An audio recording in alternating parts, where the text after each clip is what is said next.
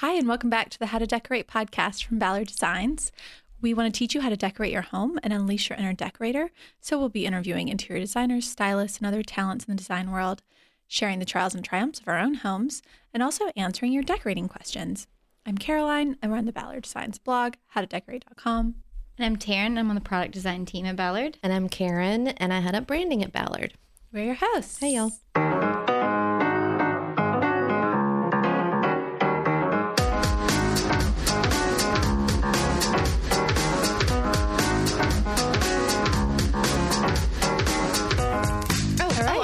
Intro this week. Sorry. Yeah. Okay, so you guys, I'm excited to have someone here that I actually just met this year. His name is Shane Roebuck, and I was lucky enough to meet him when I was on a trip uh, with Ballard looking for antiques, and so was he because his entire uh, life, I believe, is um, combing the world for beautiful antiques and bringing them back to Atlanta, where he has a business that he's had for 25 years called Roebuck and Company, where he and his associates sell the most beautiful um, pieces of, well, not just furniture, but oddities and curiosities and pieces of wall decor and all kinds of stuff. Lighting.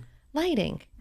So, welcome, Shane. It's Thank you. lovely to see you again. Thank you for having me. Yeah. We're excited to have you. You're a good friend of Bill Pieces, Very good friend. Mm. who um, has been on here, and he was like, "You got to get Shane on." It's kind of how he talks. You got to get my buddy Shane on there. So we're like, "Yeah, we want Shane." Yes, he has his own voice for sure. Yeah, Bill and I uh, have been good friends for, gosh, probably 15 years, I would say, maybe more. And then just recently, I'd say within the last two years, he'd always uh, talked about going on a buying trip to Europe with me. And yeah, we went to France for the first his first trip, and uh, he bought a few things and just really fell in love with it, as everyone kind of does. And now I cannot shake him. He's- Yeah, he's every trip. He's a When are we barnacle. go- yeah, yes. When are we going back? when are, when's France? When's Italy?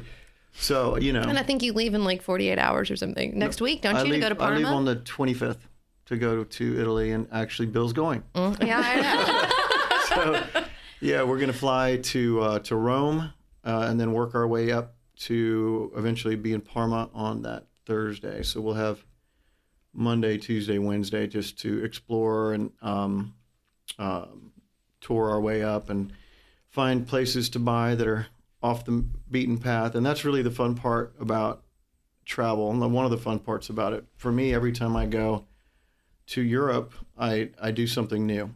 I want to find some out of the way place, or I'll I'll finally go visit a dealer who I've bought from for years and uh, get to see sort of them in their own habitat and their city, and you know they want to take you to their restaurant and um, you know their hotel or whatever it is, and it's just really fun to explore like that. So it's nice to build a few days in if you can. Have you found certain areas? Um, have you found certain pockets where you find more of what you're looking for antique wise?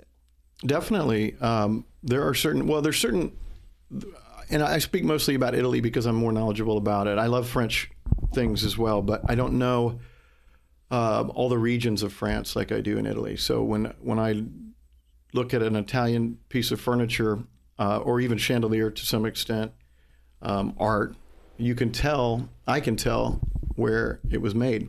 It'd be like saying, you know, American furniture, oh, that's a Philadelphia chair, or that's a, a Boston highboy. You know, you just know. To answer your question, I tend to buy things from Tuscany, um, which is a big region, and they're, ev- each city even has their own style. And I also like uh, Veneto uh, in northern Italy, between uh, Milan and Venice, that whole region near the Alps. Really, really nice, straight lined, almost modern furniture. Some of the things that I find uh, from Veneto are you could swear it was Art Deco, but it was made 100 years earlier. It's pretty neat. And, and I mean, as far as the Ballards tie in, um, you know, that's the kind of thing that, that we, we see things like that. And it's like, that, that could almost go modern. Right. There's a place for antiques in every home. There is, we, and we always talk about that layered look. You know, you want Mm-hmm. to, you can't have just one note of everything in your house. It gets real boring, really stale. So you want Mm-hmm. I to have agree. a little mix of everything. So okay, so you're in New York, you're buying stuff. You know, I, I- I have to understand because I think that most of us know one thousandth of what you know about antiques. But how did you? Your father dump, dumped you in this shop. You're like, yeah, I love golf. How do you? how did you educate yourself about it? This is before the internet. I'm actually glad you asked because I was going to bring this up. So it wasn't my father, and I grew up. Um, my parents were divorced, so I grew up with my mom, uh, and I didn't see my dad. You know, week every other weekend kind of stuff. So, um, you know, I didn't learn a lot about the business before I went into it. I really knew very little. I knew some things that I'd always liked from when I was a kid, at like at his warehouses and things like that. But um, yeah, so to educate myself, um, I didn't read. um, I I think I had a few books, but I you know it was just dry. Yeah, boring. The the the g- gentleman that my dad worked for for 20 years in Austin was a really great antiques dealer who was very well known. His name was Howard Hand. Howard was always in New York as well. So he was sort of my mentor. So he and I would go to an auction called Tepper, which is gone now. I'm, I'm almost, yeah, I know it's gone. 26th and Park, right by uh, Gramercy Park. And the auction would start at uh, 10 in the, or I think 9 in the morning on Saturdays. So I'd go up like on a Friday afternoon, and I had a bunch of friends up there that I'd stay with, and we'd go out and I'd drag in. You know, I was mm-hmm. 25, mm-hmm. so 26. So we, I'd drag into the auction, and we'd sit there all day in the front row from nine until six, and every single thing that came across, we would talk about.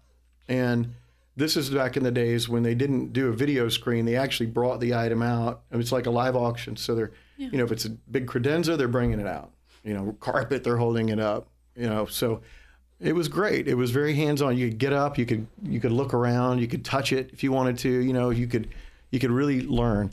And uh, you know, I learned fairly quickly what was what what was good and what wasn't, what was real, what was fake, uh, and the value, the value of things, which was really important.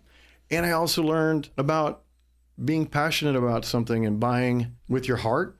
It's it's funny, you know, when you're at auction, you can really get carried away. I'm sure mm-hmm. everybody's been in that situation. Right. But you can also really, really want something, and and you know, you you're as you're bidding, you're thinking, you know, you're going this way, and then your profit's going this way, and you're, you know what? So what? I'm going to own it. I'm going to own it because I love it. and I'm going to sell it. I know I'll sell it and I'll get my money back. Mm-hmm. Conviction. Yeah, I mean, and then you know you get stuck with some things, and you you know you your passion gets the better of you. But I, I learned a lot. I learned a lot by going to those auctions. Has there ever been an item that you like could not get rid of? Oh yeah, absolutely. Oh yeah, we call those old friends. Yes, That's a nice way to And- think Yeah, and it's it's so oh it's so nice to to sell those. And you know, some sometimes we send things to auction. You know, if you just if if you just you give up on it, you don't don't. I mean, I I, I definitely like everything I buy, but you know, you do have moments where you sort of question what what was I thinking, or um, I wouldn't buy that again. So, or I- maybe I paid too much. So sometimes we have to unload it, and unfortunately, right now, auction's not a great way to sell because uh, the the market in this country is pretty pretty overloaded with the newer generations not really being interested in antiques, which you know we had just mentioned. It's good to have a little bit in every home, and hopefully um, that will cycle back. Just because I really, you know, when you, I'm I'm 47 and What? No, you're not. it's true. Oh, you don't look a day over 30. Thank you, Karen. Mm-hmm. That is really nice. Should we talk more about that? Yeah, let's do. Very kind. Okay, So- I have a theory Wait, about why not millennials Wait, are Oh fine. yes, yes. Oh, what I want to hear it? your theory. because it's really hard to buy them online. Mm-hmm. Antiques. Well, we it's really mean- not, but Well, well you have to know what you're getting. You have to educate yourself a little Well, bit. It's a compared to like one-off. a lot of big brands. Like I do almost all of my shopping online. I like never go to a store. I mean, But all of Shane's inventory is online. are you a millennial? true, but No, yeah. no, you're Yeah. not. Yes, I am. Are you really? Well, Yeah, millennials are born we from are. 1980 to 2000. Oh yeah, my son is like on the cusp. Yeah. He's like the last year millennial. It's it, you're able to buy a lot of antiques online, but they're all individual items. So that's Yeah. the difference. I mean, you can't just shop it around. I It's just, just think that one off. It's hard to find. Well, I'll tell you about some good places to find. oh yeah, yeah. Yeah, give us some links. Yeah. But we'll put yours at the top. Okay, I will give you some links. But there are so many different looks too. I think people think antique and there's something in their head that's Sure. like mm, boring old Right. grandma. Right. And I mean, like you said, there's some that are super sleek, super sexy, um, very clean lined. It's not all that one look that people imagine an antique to be. I was looking around um, my shop today before I came, and um, we have, uh, like you said, there's such a range. We have things that are um, like a pair of commodes that came from a, a little town um, in Emilia Romagna uh, called Rolo, R O L O, and they're so high style, completely inlaid. I mean, thousands of hours of work to make these, French polished. Uh, they're incredible. It's a pair. They're very expensive. Uh, and then we, you know, we have like a Spanish table from the 17th century that's made of pine wood with a, it, you could tell it was a work table. It's all, it's just all beat up, and it, but people want both. Right. That is what I hope people understand about antiques is it's all over the place. The values all over the place. The I mean, I think it's just a great way to even repurpose things in life. You know, this generation that you're talking about is so obsessed with green living and recycling and this and that. Well, what what better way is there to do that than to take something that was beautifully made by someone's hands hundreds of years ago and and use it in your life? True. That and um, to your point, when you said, I think it was interesting that you said that people, when they hear the word antique, do think they have a just sort of something, an image that'll pop into their head, uh, and particularly if they don't know anything about them. Even for me, you know, we've been talking about Italian and French, but I like things from so many countries. I mean, uh, European countries.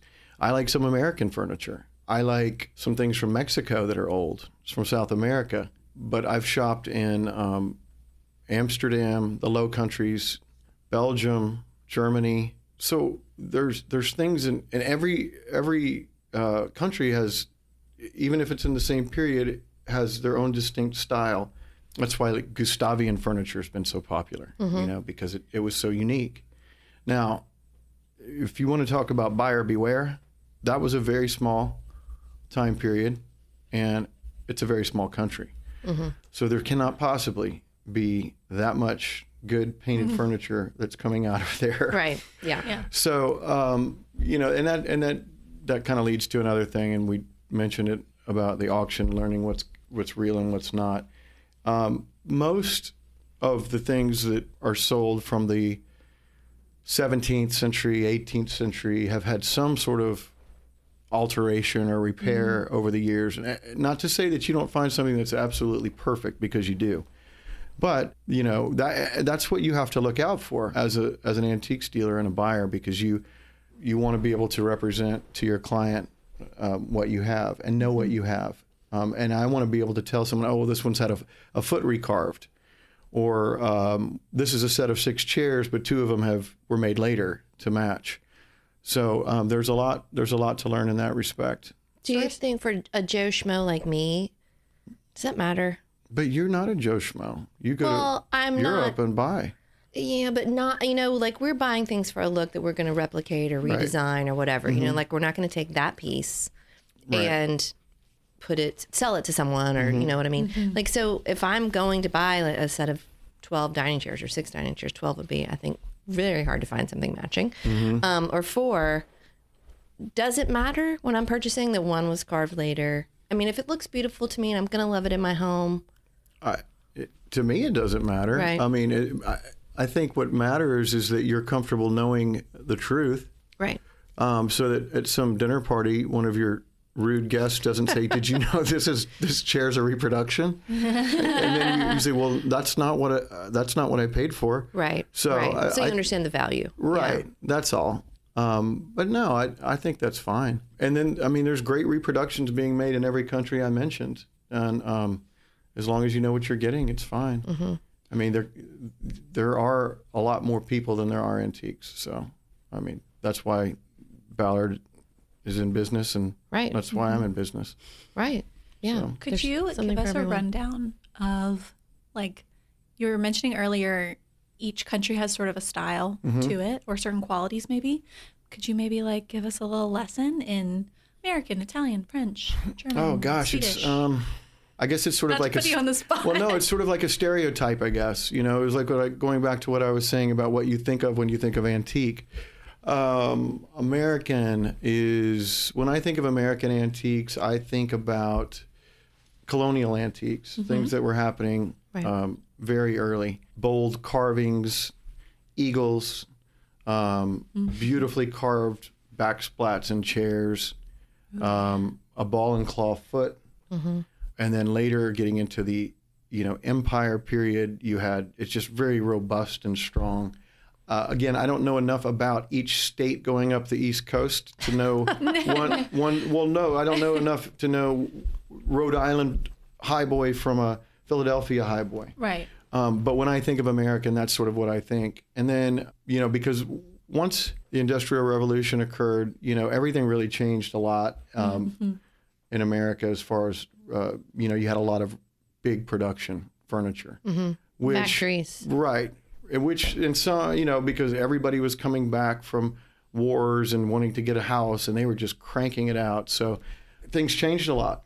I think that craftsmanship ended essentially. I mean, unless you you got specific, like with people like uh, Stickley, Right. you know. But even then, they turned into a big factory. That's what I think about American. Um, French. I studied a lot of French history in college, so I like to know. I like. I always associate French furniture from the 17th, 18th, and 19th century with the the, the royalty, hmm. with kings. So French. Let's say you take the the Rococo, mid 18th century, uh, second quarter to mid 18th century. It's big scrolling foot. It's a big. It's a big sweeping cabriolet. Leg. The foot hmm. could be hmm. anything from a hoof to a spade to compressed bun. I mean, there's some. The feet are always interesting. But then when you get that same period in Italy, which came a little bit later because it had to travel, you get some real, just subtle differences where the Rococo is even more exaggerated, uh, and the the feet were even more defined, or the proportions were larger. They like flair. Yeah, uh, they well they just they just uh, put their own style on it. It's almost like a trump, you know, a trump card. Yeah. They wanted to show the Right, French that one they were up. better. Yeah. German furniture uh, that I've bought or that I've seen, I actually like the German neoclassical furniture the best um, because when you go before that into their sort of Baroque and, and even earlier, very heavily carved, a lot of oak. I guess they had so much oak in their forests. Um, it- it's it's very heavy, a lot of um, very short armoires that that have a lot of carved ornamentation on them. Not my favorite stuff, but um, certainly distinct. Um, the Gustavian furniture we mentioned kind of borrowed from both the French and the Italian, the way that it was made and the the little details, the form, the legs, uh, and then the paint. They certainly made that their own. Right. Uh, and you see painted furniture from from Spain, from Italy, from France, but there's not the not the uh, what would I say the Hype. hype. Yeah, I suppose. yeah, which which I don't know how much longer it's going to last, but we'll see. Yeah, Oh. I definitely feel like I'm seeing more brown furniture. We've been talking about it a lot lately.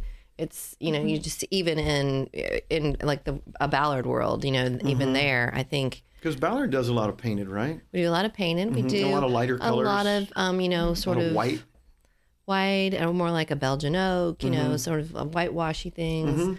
But it, you know, you just see it more. You see it more in kitchens lately, and I think that kind of when you start seeing things in kitchens, you know that people are are warming up to it. You know, when you see like I've seen dark green cabinetry or red cabinetry or bold colors like that. Well, they're like, okay, here we go, something's going on. Or you start seeing beautiful wood cabinetry, beautiful, not like the gross stuff. Um, then you know, like, oh, uh, you know, it's on people's radars again. And I don't know if that might be because of a little bit of that, all of that mid-century furniture that was brown. It was different lines, so it's cleaner, and it kind of maybe made people start thinking, oh, I, I like a stain.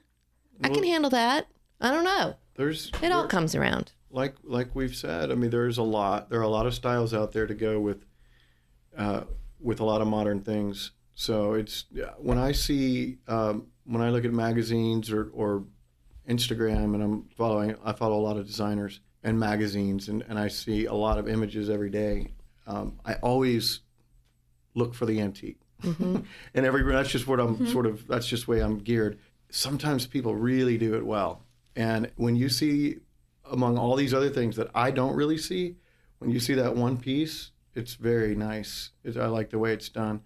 So you know, in my own home, it, everything's pretty much antique, mm-hmm. but it's a mix of styles, so it doesn't feel heavy, and it doesn't feel like you're in some grandfather's house or Right. something like that. So it's. I think you could, there's a way to do mix it all up, and, and it looks really good. Even your upholstery?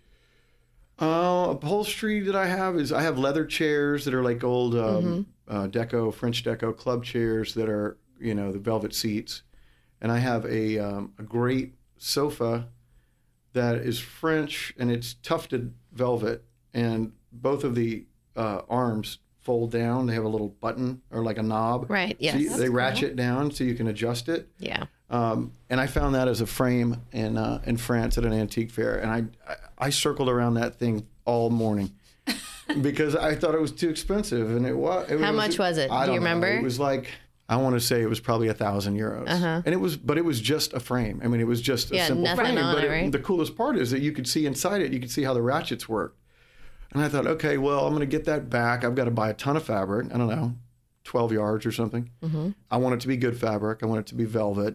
It's going to be tufted. That's going to be expensive. Uh, I want it to work. Um, I have to refinish the feet. Cha-ching, cha-ching. Yeah, right? But you know, it's just one of the you Your know. that- passion's going up and your profit's going down. yeah, well, it's. I knew I was going to keep it, so I And you could- decided. Yeah, I could spend a little more, but I love that. That actually is a really cool thing. Well, nothing's going to last you till the day you die. It might. I mean, it should. My daughter's jumping on it all the time. Our girl's gonna have it in her first house yeah. one day. Yeah. What is uh, what is is there anything right now that's sort of on trend, or are people asking about it? Because I know you know things come in and out of style, but do you feel like people are looking on like for George the Fifth or something? I made that up. yes, George V. That's the next thing going to happen. it's George hot, V. right? You heard it's it gonna- here. Have yes, there been the five next wave. Georges? I don't even think that's it. Are there? Yeah, they're not. I She made was it just being up. funny. No, I know. I was just saying. I'm watching The Crown with you. Okay, I, I know as much as you know from season two.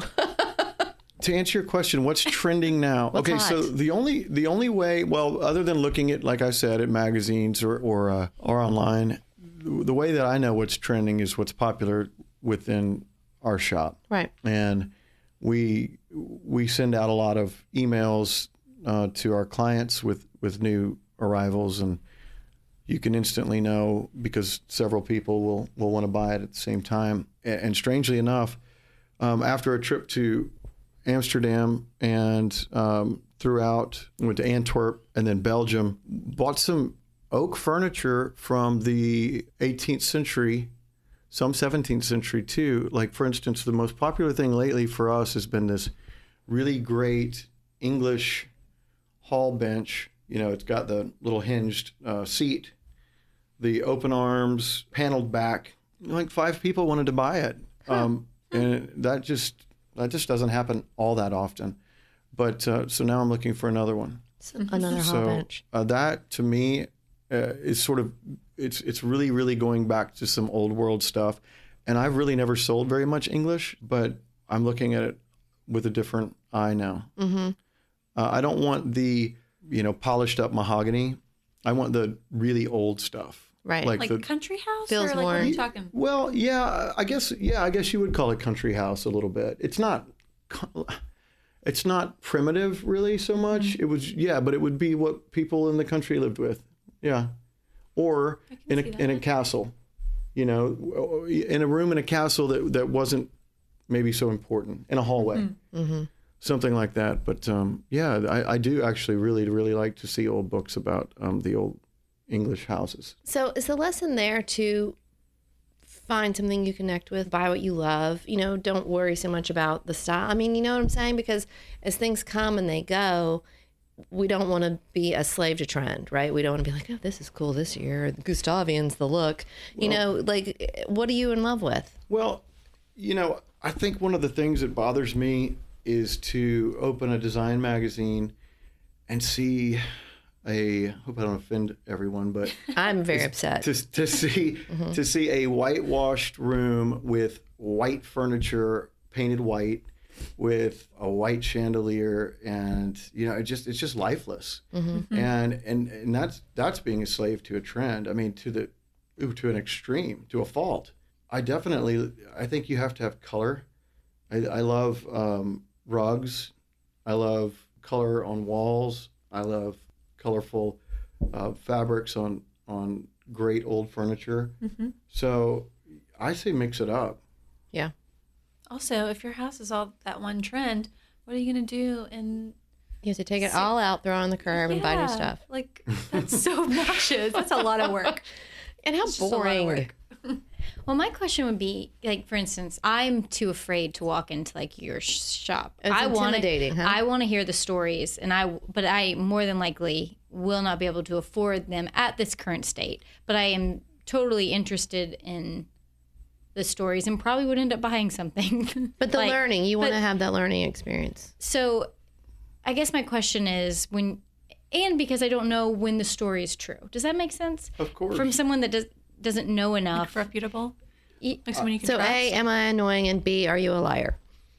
I feel like I'm boiling that question down, right?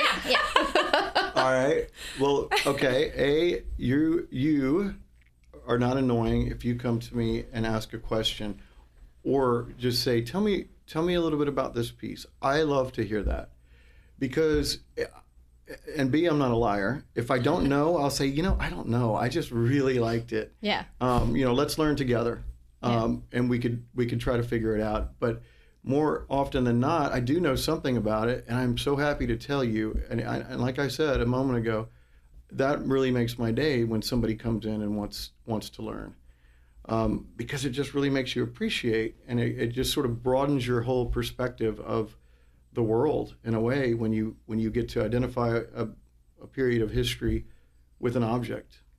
So my advice to you would be just come in With your to- wallet. and to, and to all the no, you don't even have to buy anything. That's it, things are going to sell. I'm not worried about that Yeah. um, because I believe in what I do and um, um, buy very unique things that that no one else has.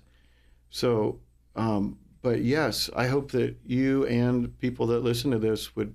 I urge them to come into um, not only Roebuck but to other antique shops, and I, I just can't imagine people like me not wanting to help educate because it it doesn't happen that often that people are you know that curious. I have another question though about the store. Go ahead. This this is just for general because I feel like if I'm the one asking this, others would be too.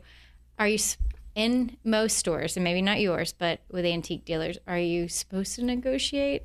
Or, Yes, absolutely. In fact, I'll tell you this: there was a woman who came into the shop the other day. I wasn't there. Um, who we'd never seen before. She worked for a company that I'd never heard of, but it was a design firm, and she asked about I don't know a half a dozen things, and we sent her, um, you know, an email with everything, gave her tear sheets on her way out, and nobody really knew what to think. Well, yesterday she said, "Well, five of them aren't going to work, but we do want this. But would you take uh, thirty-five hundred dollars for it?" And the price was like um, fifty-four hundred. So the net was maybe forty-two, and so we're taking another seven fifty off. Absolutely, took it. So yes, negotiate. People in in this business uh, need to sell things. I mean, it's it's just it's just you know it's just You have to turn it too. You, Yeah. I mean, to keep that shop fresh and Absolutely. Now look, the way that I buy when I buy is I negotiate every single thing. I would never ever pay what was on the, the price on the tag, or nor would I pay the first thing that somebody told me. The only only time when I have to pay what is announced is when I'm at auction and I'm in a competitive situation, or there's a reserve. But yeah, I mean that's and and uh, you know, to your point, it's the hunt, but it's also the it's it's a game. I mean, when I buy in in Italy, France is easy. France is fast. It's yes no. oh really? Oh yeah. They're like, Mm-mm, get away. Well, no, or you just walk, or eat. you you walk. But every France is easy. Italy, it can take me years to buy something. really? yes, years. I I've been after things for years, and they'll come around. I'm like, oh, you still have that? Okay, why? Maybe it's too expensive. Hmm. Maybe. All right. Are you going to take my offer? And then you can offer a little less, and then they get really mad. um, and, and then and you know that's called the withdrawn offer. So like I offered two thousand last year. Look, times are tough in America. I can do eighteen hundred now. They're like, wait, you told me two thousand Sorry you waited. two years ago. I'm I like, spent that money on that was- something else. That was two years ago. Taking it then. Okay, I'll take the two thousand, and then you get it. But no, it, it, take, it takes a it takes a long time to buy in Italy. People are they're they're very prideful of their things, Mm-hmm. more than any other country. Okay, so that. if I am gonna go into a shop and I'm gonna negotiate, am I gonna insult someone if I like? undercut too much. Yeah, like what's Yes. what's a reasonable amount Yes, to you- offer? You will insult, and and I I go through this myself because sometimes I really like something and I, it's well well out of my price range, or I think it's over, it's it's just too price too high for the market. So I'll just base it on me. Um, and when I say uh, you know I love it, it's just I can't afford it. And they'll say, well, make me an offer. Make me an offer. Don't walk away. Make me an offer. I'm like, I don't want to insult you. I don't want to insult you. And you're like, um, so maybe they're asking seven thousand, right? I'm like, I could give you twenty five And they're like, what? What? What? I'm insulted. Yes, exactly. you told me to make an offer. Right. So um, And I made it. it, you know, it's different. I think dealer to dealer, but as a um, as just a person coming into the shop, I think if you stayed within thirty percent of the retail price, I don't think that was insulting at all. Um, if you probably went in and offered somebody half, uh, that might, you know, they might politely tell you no. And I think if you offered less than half, they'd tell you, Get out. "Why are you here?" Yeah. yeah. But um, no, there's certainly a way to do it, and I think the way to do it is is through being honest, and you know, there's two ways to to buy, and one is to go and insult somebody and say, "Oh, that that thing is all beat up. I mean, look at that. Why do you have it priced that way? You know, I." I would only pay this for it, and uh, well, look. What you don't understand is I loved it enough to buy it, so you're you're insulting me. Um, but you, the way you do it is say, "Wow, I really love this." You know, I I've been looking at it for a while. I know you want forty five hundred dollars for it. I am more in the range of three thousand. I, I understand if you can't take that offer right now, but please keep it in mind. If if something changes, here's my number, and I I bet you nine times out of ten, you're either going to get a counter offer of like thirty two, or you know, or somebody will just say, you know what, I'll give it to you for three because you're honest. And I think that's a that's you should never be afraid to make an offer. I mean, I, I don't know about in life, but I bet to an antique dealer, yes. That's fair.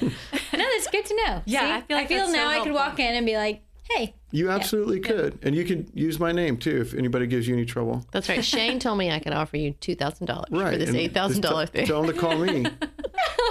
if they I know someone." because I love Yeah. it. It's I feel like we should do some dilemmas. You do? Yes. All right.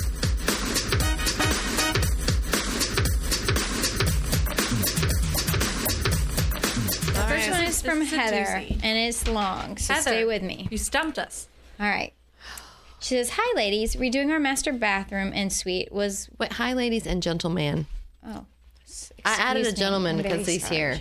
I mean, it's a man. You're doing a master bedroom, not bathroom. Ensuite. En Master suite. bedroom ensuite. Mm-hmm. was one of my f- top priorities when we bought our home. However, I quickly realized it was too big and expensive of a project to do properly, and we needed to focus on many other things.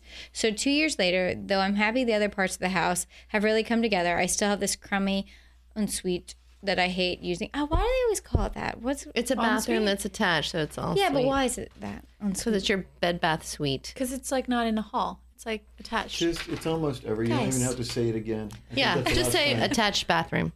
You know, you just it. You don't. I just want to know, I side guys. I just want to know. Anyway, But my answer is going to include it just to bug you.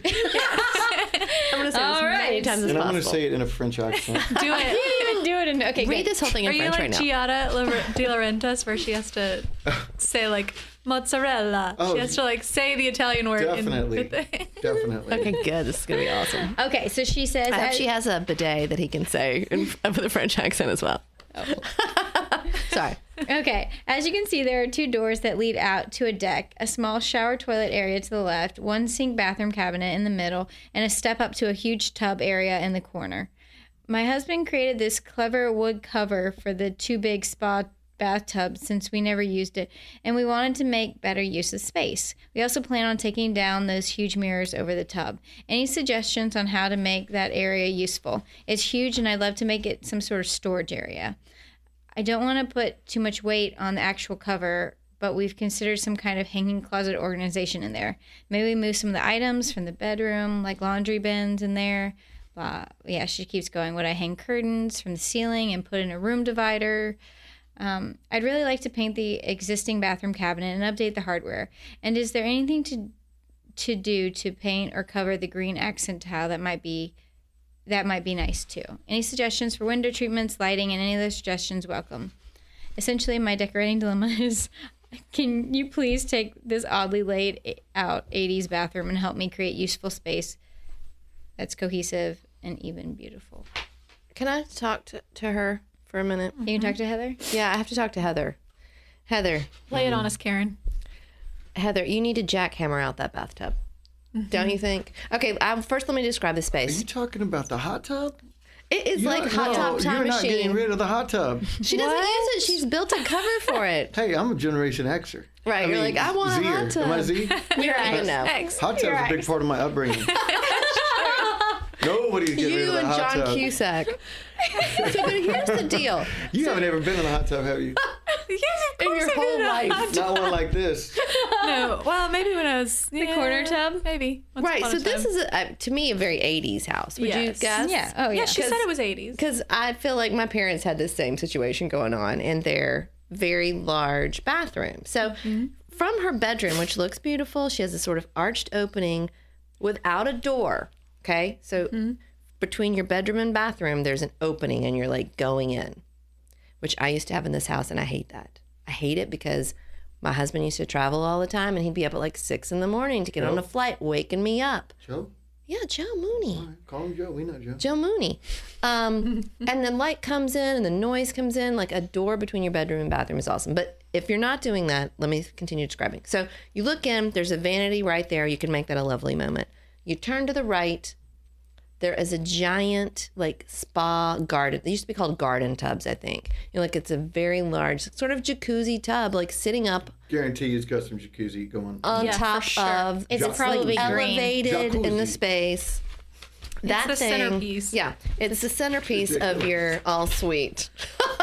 So I actually do have some things to say about this. Okay. If you'd like to know. Do it. So, um, hello, Heather. Hey, Heather. Thank you for uh, bringing this question to our panel. Thanks for sharing. Um, what I would do, all right, obviously you need storage because there's a lot of stuff out and about. Yes. There's a lot of clutter, and you have your extra cabinet on the right, and um, in, so in addition to her vanity, she has sort of a rolled up, like Rubbermaid storage thing. that's right. Um, I think, but but the there's got to be a way to get that sink since it's only one sink to be a little bit smaller. And let's let's forget about that um, storage under there right now because I have an idea for that. But make that more attractive. Obviously, you're going to change that mirror too, change the sconce on top, but then you shift to the right where it's a step up. So I'm assuming. Do you think that's for the plumbing? That Yes, of the jet tub, I bet. yeah, and that there's probably has to be some sort of separate compressor Yeah. to make that thing work a outside. motor. Mm-hmm. You know, like near like pool equipment. So, I mean, I'm assuming. So anyway, if you could get rid of that whole feature of the tub and you could make all that one level, and then put in a, uh, you know, it just depends on if you like to take a bath, but you could do a great shower situation there, and you could do a closet. That's enough room for both, and then you can move all that stuff into your closet, do a pretty sink, uh, with, like a pedestal sink, that would totally, to me, that would totally open up the room and just move your door down a little bit. What do you guys think about that? And then obviously your mirrors would go away. The ones above the tub. Yeah. You're thinking essentially gut it. He is saying, Gonna "Gut some- your bathroom." There's gonna, there's gonna be some. There's gonna be some It's like changes. Heather, get out the Well, did- sledgehammer. Did we talk about a budget here? no, there was No. no. budget, See, but clearly they're doing the hum in phases. Um, Carolyn, you said you had some ideas. Let's hear them I did. because I hope they're good. I agree that you have you kind of have to get this. Just take some that thing point. out But I had some thoughts on how she could make it livable in the intro. in the sh- yes, in the interim. okay. Now, you know, it might take you three years. It might take you seven years. I don't know what your Right. what your time frame is. But if this were me, I would start by painting the frame of the mirror Above the vanity. above the vanity, It's got a and this wide, dark wood frame. Yes, I would just make like everything. I know we talked about hating everything all white, but I would mm-hmm. just like go kind of all white, I like think make this is a good- everything go away. this is a good exception. Right. Yes, So it um, all blend and would feel built in almost. yes. Like mm-hmm. get some fluffy white new can- um, towels, and This ma- is where you should know a product name and Yes. number of a The Ballard signature We have towel. fantastic Done. towels. And you can get it monogrammed in white. Tone on tone white, so pretty. And then you can bleach it with Clorox. Free monogramming this month? Always free monogramming on towels. Ah, lovely. mhm And um, Shane also looks like he's 30, just so we're all aware. Ah. While we're all promoting each other. Thank you. Thank um, you. 28. yeah. So I would just go all white on everything, and definitely need to do some decluttering. I agree, And change the hardware that. on your vanity. and change the hardware, The- and that then vanity's going away. It's going to be a It- pedestal. but it doesn't have to if she doesn't want to gut, right? If she's Right. really trying to look for a short term solution for today, yeah. paint everything white and change that I hardware. mean, you can do that for, you know, thirty dollars in hardware and paint, right? and yeah, and then I would hang some curtains on the outside to like block it, so you're not looking at it. Like if that were me, I would From the bedroom. yes, That's what I did when I had it here. you know, I had like drapery I hung to the ceiling, and then I swagged it back when we weren't using the bathroom, Mm-hmm. and then we could close it in the morning when Joe was in there with all the lights on, getting ready for five a.m. flights. and that way you're It not would make looking it at like your sort of elegant. hairspray. oh, I have another good idea. Oh, we'll be the judge of that, Shane. Yeah, you, you can. Now, a this is- youthful guy like you might not have very good ideas. I know, but I, I'm older than you think. Um, so here's what I think. So this is a no no budget renovation. You well, we've made that up, but You see that wall to the left of the opening? Yeah, To the I would make that the entrance to the toilet, and and then block the toilet entrance in the other bathroom. So you'd have a separate entrance into the toilet from the bedroom with a door. I don't know that I'm following. oh, so right, here- now there's right an here would be a arched. Oh, There's I yeah, see there's what an you're saying. arched yeah. But you're saying on the on the zero budget renovation, you're gonna make a new door? I didn't realize this was a zero budget. oh no, I didn't either. No, I thought We this don't was a- know. this was a any, just won the lottery budget. Oh Yeah. well, Oh, I, I misunderstood when you said zero budget. You meant there's no there's oh, there's a billion dollar budget. yeah. is You what he meant there's no budget. No budget. Now that the budget. budget is zero. Right. Got right, it. No budget. Sorry. All right. Well, I think we've solved that one. I did. I don't, Okay, I don't I think we one- did. I I think a new last- bath I mat don't and have. I literally, and- Heather. I have to be honest with you. I, I thought about this a long time. I did not have any good solutions, interim solutions for storage on top of your tub. Although I think that that's. It- It's nice that your um that your husband did like build this like cool little surface. I can't figure out a way to make that look um not makeshift when you want to put storage on there. So uh, you could like in my, in theory you could like curtain it off and but you can't because it's also egress to a door Yeah. a back door to an outside And I feel like that's gonna make it feel smaller. Right. Like it's already feels really broken up and small, even though it's actually a big Right. space. Yeah, because she has, it's a big space. She could put in a ton of storage in do you there. need um, this door to the backyard i'm telling you if you got this bathroom if She you has do not two need doors. that door to Yeah. the backyard get rid of that door make that whole thing a closet Also, did y'all see that there are actually two doors? That's There's a saying. door in the toilet room and a door in to the outside what is it a fire like hazard weird. i'm confused But she has two. I, I Okay, do I say one that. last ditch suggestion, effort for heather all right and I what- feel like this is a my this is go-to. i think our hardest dilemma ever yes, I think it is. okay Okay, You win, Say you know that your butt that in order to do this properly, it's Mm-hmm. going to be like a while Yeah. and you just can't live with it anymore. Mm-hmm. Find a cute wallpaper that you love once Yeah. you've turned everything white. Mhm. And I feel like that could maybe Something help. bold. Yes. Something that Just you're to just perk like, it up. I love this wallpaper so much that I'm not looking at my spot tub. But that is. I'd, I'd cover my that last thing in plants. suggestion. I would cover that spot tub up in just like pretty plants that feel green and give it life and ignore it until you can jackhammer that out. Yeah. Just. I, ha- I can't figure out the storage answer, but on just there. We're not wait helping until you, you can really do it right. Mm-hmm. Sometimes when I see these like grand Pinterest bathrooms, I'm like, what on earth? Like, why do why do some people have so many like cabinets in there? Right. I'm like, but I she could couldn't even dream up get this many bath- a storage beauty mirror. products. She could get a medicine cabinet could. mirror. And where her mm-hmm. towels are, right on this her towel bar and the entrance to her bathroom, she could do a really shallow cabinet, like something that would Where at least towels? on this Oh. little wall mm-hmm. as you enter. Yeah, yeah, she could she do a could easily do cabinet. a something very shallow that at least she could store mm-hmm. because the towel is just hanging there. You know, she could do some hooks above the tub that she's not in use. Yeah, do some major purging. Okay, so luck, on to Heather. Elizabeth. Darren, Elizabeth. will you read us Elizabeth's dilemma? I'd love to. Do it. Hi, love your podcast. We just moved into a new house and our dining room has wonderful high wainscoting, but I have no idea how to add art on the walls in here.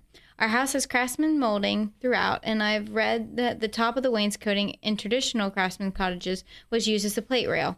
That said, I've considered leaning some of my larger white ironstone platters along the ledge, but I have no idea how to secure them to the wall.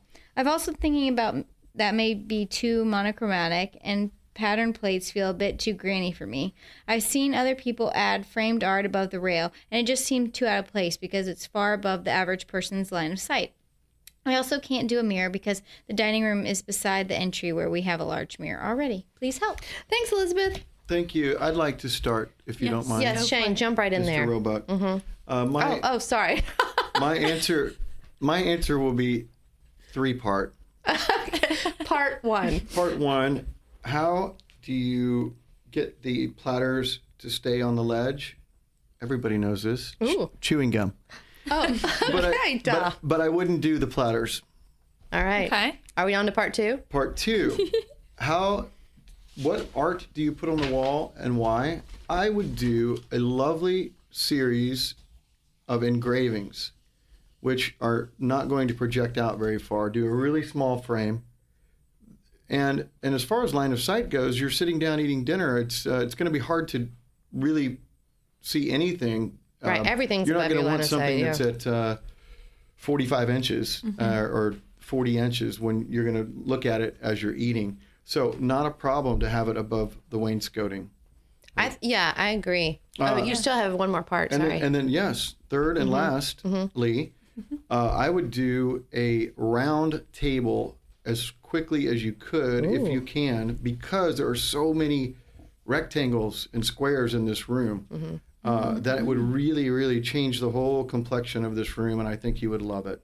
So yeah, you're right. She does have four rectangle windows that Mm-hmm. on that fill up two of the walls, and then the wainscoting that she's talking about is higher than you might guess. So, how far would you say that up- is up? Four feet off the ground? Probably. Five feet? Uh, yeah, between four and five, maybe. It's yeah. The Seems wainscoting really tall, is does. taller than the wall above it, so it's you know probably two thirds of the wall. But even if you And a third did, like I said, above. if you did the engravings, you don't have to center those. I mean, you can you can put those on the lower section. It's not. I think it would look fine. You want petite art though, right? Like you I want like a small- series. I would you do don't small want engravings. anything that would go and t- to touch the ceiling of sorts. What's an engraving? An engraving is like a lithograph. You know, it's um you, you find them uh, like for instance, if you have a book um, that has pictures in it, you know, printed pictures. Those are engravings. A lot of times, those are taken out and framed.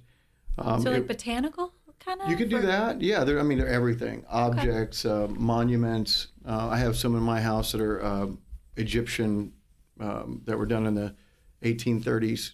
That you know that show the pyramids and the different, um, and then some Roman stuff. Cool. So Do you think in a, a dining room because it feels to me like she's trying to do a sort of a, a dressy vibe? It's not super formal, but it's not very casual. Um, do you think that a s there should be a series that goes around the room that matches? So there's three on the long wall and then one in each of the other spaces, or should she be mixing it up? I mean, my tendency would be to get a series of five and lay them around the room. I would do a series too. I would do a series, and yeah, space it out. And again, round table. Did I mention round table? Did you mention that? Mm-hmm. I think you might have. That was a good suggestion. It is actually a nice suggestion because you're right. she It does but- feel. I mean, Boxy. it's a beautiful room, though. I mean, It the is. molding is. I and mean, with the, the round But I table, like what trim she is has lovely. already. with the round table, no one will want to leave. ever. Ever, ever, you won't be able to get rid of your dinner guest. I have an idea that Oh. was an, an, an, an not a suggestion she asked for. Oh, okay. Okay. like the round table. Unsolicited They're gonna advice. stop writing in. advice. They're gonna Listeners like, often get That's this. not what we asked. Get rid of your ceiling okay. fan. They're like, oh, okay. This so- well, it sort of answers her question, but sort of not. Okay, this is what I think. I think that she needs some pattern drapery. So some of the walls like are mostly window. Like okay, I don't think she likes pattern. Well, I think she needs it. I don't. Well, Some people What if she doesn't like pattern? you Look can't. I don't like pattern. well, okay. Pattern She, they write in because they want our opinions, and I'm giving my oh, opinion. that's true, so Caroline. Good point. Okay, I like so, it. So, if this were me, I would just. I I feel like um, you mentioned need, her needing more roundness, and I feel like I also feel like it needs softness. It does need softness. Like she has these two pretty upholst or slip covered person's chairs, which are nice, but I just with the wood and then the um, plantation shutters, like I think just some drapery would help um, soften it up, and it actually would take up some of your wall space. True. Um, True. so uh, you know, and maybe it's not a busy pattern. Maybe it's like a stripe. Maybe it's we um a I don't disagree like a tone on this. Of tone. it's a stripe. Well, a stripe is a great pattern for someone that Yeah, I doesn't think like a patterns. I think a sideboard on this wall with some great lamps, and then you have those art that are kind of, and Mm-hmm. even if you did something where it was even laying against on that red, That actually would be great if a she did a sideboard on this wall, but she leaned the art, did a big Right. piece. So then the wainscoting so then she doesn't matter. have to w- bother with the wainscoting. yeah. Yes. Wouldn't be a worry. Yeah, it, it definitely the sideboard's a good idea, or a console, something obviously very shallow when you put that round table. in. Yes, that's right. Don't forget that. and I think you know she might be concerned the with the drapery that it's going to cover these beautiful windows and make the room feel dark. And I would encourage her when she hangs them to hang them just at the edge of the frame so they're not covering her window. Well, if you did the draperies, wouldn't you get rid of the shutters? She could. I mean, unless she Depends. likes People it. I- love that privacy thing. They mm-hmm. don't like to be looked at. Plus, those are expensive. I and I'm thinking keep 'em. just like the, the drapery's there for decorative purposes only. Do you have any suggestions for drapery panels? Yeah, you said she wants pattern. What do you think she should have? Yes. Okay. Well, I can put some links in our show notes, and you can see which ones I'm talking about. But um, I really like our Inman textured sheer panel. Inman? Inman, yeah. Oh, I'm sorry. That one's not striped. That one has this really cool ge- um, geometric pattern, and it's sort of a tone on tone. And I think it would look really great. Subtle. Yes. But it's still got a little something. And then um, our Tatum striped panel, which is sheer. Did you say striped? I did. You love a stripe. I love a stripe. You stripe. do. or our natural linen. Karen wants you to be boring. I do. I want you to be And just Karen, like me. probably a solid, right? Yes, a solid linen. With all the other solid colors. I think it'd Perfect. be pretty with her gray um, wall I mean, And her round table. and her round table. if if a, if a pattern really scares you, then go solid. But I feel like a pattern would really bring a lot here. Caroline, I agree with you. I think the stripe would be fantastic here. Wow, Shane, way to brown nose the moderator. God, you can come back anytime. as long as you agree with me. Great, Shane. So, how can our our listeners find you? You can find me at Roebuck and Company, and our website is roebuck.co. That's it. Not com, just co. How does that work? Because com was gone. Somebody got it. And co is new. Company, It it's 'cause cool. I like your it. company. Yeah. It's like Roebuck yeah, yeah. and Company. Roebuck.co. Sounds British. Everything we have is online with prices, which of course you can negotiate. of course. Now we know your secret. And Yep. cute pictures of your daughter. She's adorable. Well, thank you. Mm-hmm. Do you have an Instagram? Did you say that? Uh, we do have Instagram. Yes, we do. I think it's uh, Roebuck and Roebuck and Co. Roebuck and Co. And when you're on your journeys through Europe, are you posting on there? Um, yeah, I I do. Uh, actually, I don't have access to our uh, company Instagram. Smart. Kristen and Doug do, um, but they do. Yeah, they they post things quite often, and then sometimes I'll send a picture if they're not there, and then they'll post it. So Nice. Cool. it's it's uh, it's current. Excellent. Please please follow. We uh, we put a lot of good things on there. We will. The three of us will do it right now. Great. Yes. Yeah. All right. That's our show. Thank you for having me. You were fun. Thanks for coming. Yes. Thank, Thank you, so much. All right. That's our show. Thank you so much for listening. You can leave us a review in your podcast app, or you can check out the show notes for this episode, which you can find at howtodecorate.com slash podcast. And send us your questions at podcast at ballarddesigns.net, and we'll answer them on a future We will episode. try. Not too hard. Yeah. Easy. Just kidding. We'll help. All right. Until next time. Happy, decorating.